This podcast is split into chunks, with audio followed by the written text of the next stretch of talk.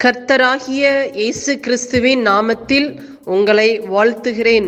Panchkula Bethel IPA சபையின் மூலமாக நடைபெறும் இது தினசரி வேத தியானம்.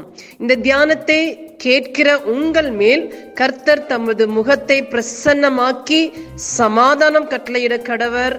காட் பிளஸ் யூ கர்த்தருக்கு ஸ்தோத்திரம் உண்டாவதாக இன்றைய தலைப்பு ரோமர் எழுதின சுவிசேஷம் ஒன்பதாவது அதிகாரம். அதிகாரத்தை நாம் பார்ப்போம்னா நாலுலிருந்து பதினாறு வரைக்கும் நம்ம தியானித்தோமானால் அவர்கள் இஸ்ரவேலர் புத்திர சுவிகாரமும் மகிமையும் உடன்படிக்கைகளும் நியாயபிரமாணமும் தேவ ஆராதனையும் வாக்குத்தத்தங்களும் அவர்களுடையவைகள் பிதாக்கள் அவர்களுடையவைகள் மாம்சத்தின்படி கிறிஸ்துவும் அவர்களிடத்தில் பிறந்தவரும் இவர் என்றென்றைக்கும் ஸ்தோத்திரிக்கப்பட்ட சர்வகத்தமான மேலான தேவனாம். அப்படின்னா இஸ்ரேல ஜனங்களை பற்றி பவுல் அப்போ சொல்ல சொல்கிறாங்க தேவன் வந்து உடன்படிக்கை தமக்கென்று இஸ்ரேல் ஜனங்களை தெரிந்து கொண்டதில் வாக்குத்தத்தம் கொடுக்கப்பட்டது நியாயப்பிரமாணம் கொடுக்கப்பட்டது.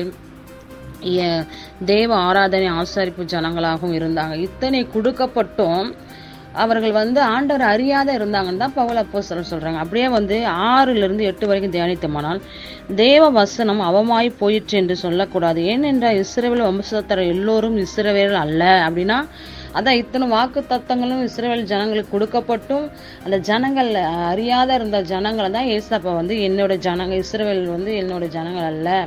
ஏற்றுக்கொள்ளாத ஜனங்களை பற்றி சொல்றார்.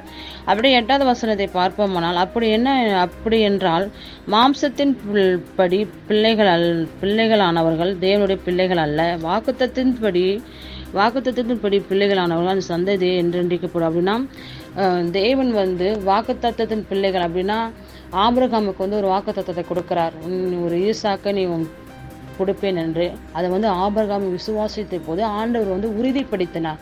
அதே போலதான் வந்து ஈசாக்கு மூலயமா ரெபேக்கால் கர்ப்பவதி ஆவாள். அவர்களுக்கு வந்து ரெண்டு குமாரங்களை கொடுப்பேன்.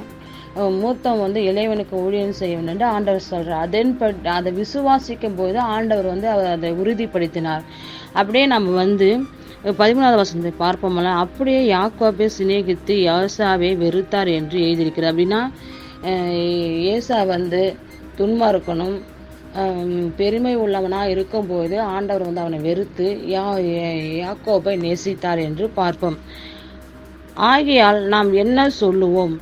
தேவனிடத்தில் அநீதி உண்டா என்று சொல்லலாமா? சொல்லக்கூடாது. அப்படி வந்து தேவன் வந்து அநீதி உள்ள தேவன் அல்ல. நீதி உள்ள தேவனா இருக்கிறார் அவர் மோசேவை நோக்கி எவன் மேல் இரக்கமா இருக்க சித்தமா இருப்போன்னு அவர்கள் மேல் இரக்கமா இருப்பேன். எவர்கள் மேல் உருக்கமா இருக்க சித்தமா இருப்போன்னு அவர்கள் மேல் உருக்கமா இருப்பேன் அப்படின்னு சொல்றார். அப்படின்னா இஸ்ரேவேல் ஜனங்களை வந்து வழி நடத்துனதுனால ஏசப்பா வந்து மோசேவை நேசிக்கவில்லை.